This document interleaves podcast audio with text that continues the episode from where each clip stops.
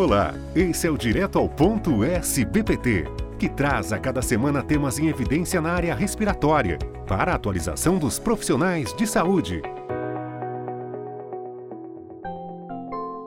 Olá, nossa entrevistada de hoje será a doutora Fabiola Vilac Ad, que é pneumologista pediátrica do Núcleo de Pediatria do Hospital Sírio-Libanês, doutora em medicina pela Faculdade de Medicina da Universidade de São Paulo Fellowship na divisão de pneumologia do Hospital for Sick Children de Toronto, no Canadá, e também membro do Departamento de Pneumologia da Sociedade de Pediatria de São Paulo. Olá, doutora, seja bem-vinda.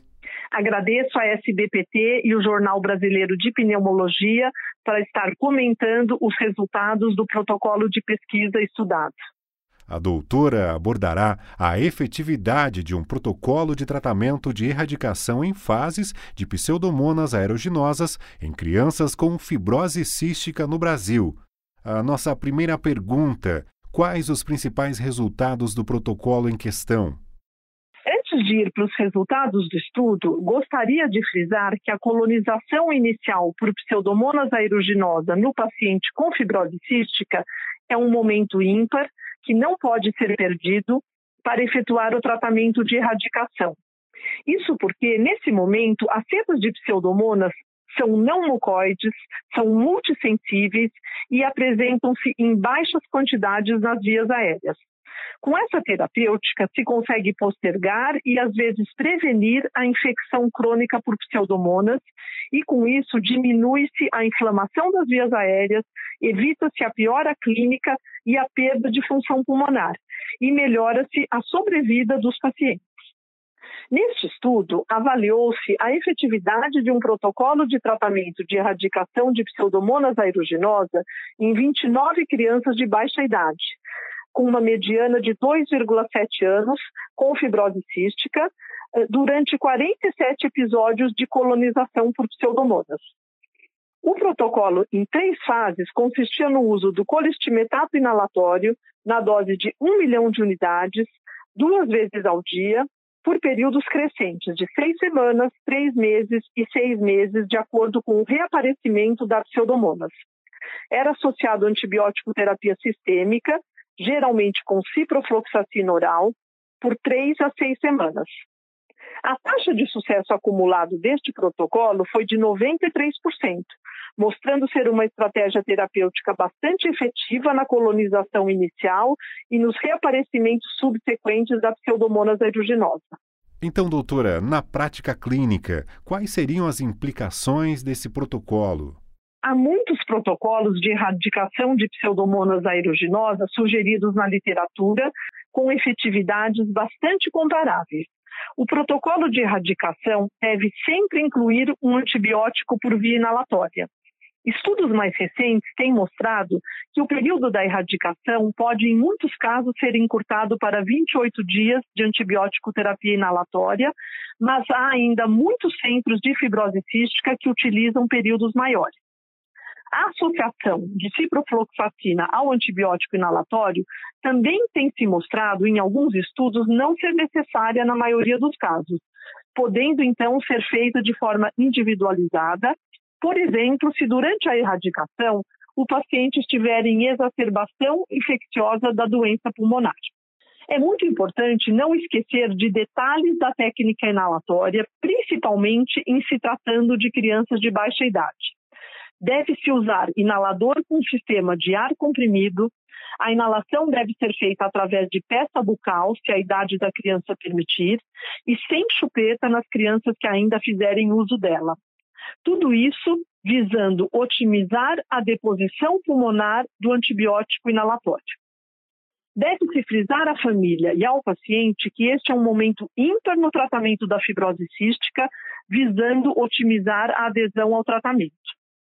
Vale ressaltar que a erradicação é também um tratamento custo-efetivo, diminuindo-se a população de pacientes colonizados cronicamente com pseudomonas, consegue-se diminuir as internações hospitalares, os ciclos de antibiótico terapia endovenosa e o uso contínuo de antibióticos inalatórios.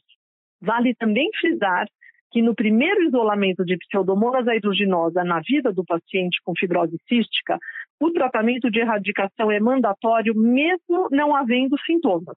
E nos reaparecimentos subsequentes da pseudomonas numa fase de infecção intermitente, ele deve ser repetido, possivelmente com um esquema em fase semelhante ao usado neste estudo para se otimizar a chance de sucesso. E para finalizar, doutora, qual a abordagem atual para as infecções por pseudomonas aeruginosas nos pacientes com fibrose cística? São basicamente três as abordagens de tratamento das infecções por pseudomonas aeruginosa nos pacientes com fibrose cística. Em primeiro lugar, o tratamento de erradicação, que é preconizado nos primeiros isolamentos de pseudomonas aeruginosa, como já falado. Uh, em segundo, o tratamento das exacerbações infecciosas da doença pulmonar, que é feito com o uso de antibiótico terapia oral com ciprofloxacina ou antibiótico terapia endovenosa se houver indicação de internação hospitalar. Essa última geralmente consiste na associação de um aminoglicosídeo, geralmente a tobramicina ou a amicacina, com um beta-lactâmico, geralmente a ceftazidima, a piperacilina tazobactam ou o meropenem, sempre guiados pelo antibiograma das culturas de escarro do paciente. O período de tratamento da exacerbação é geralmente de 14 dias. E, por fim, o tratamento inalatório supressivo antipseudomonas a longo prazo, geralmente com formulações específicas de antibióticos para uso inalatório, sendo os mais frequentemente usados a tobramicina, o colistimetato ou o astreonam, que é feito em meses alternados ou de forma contínua.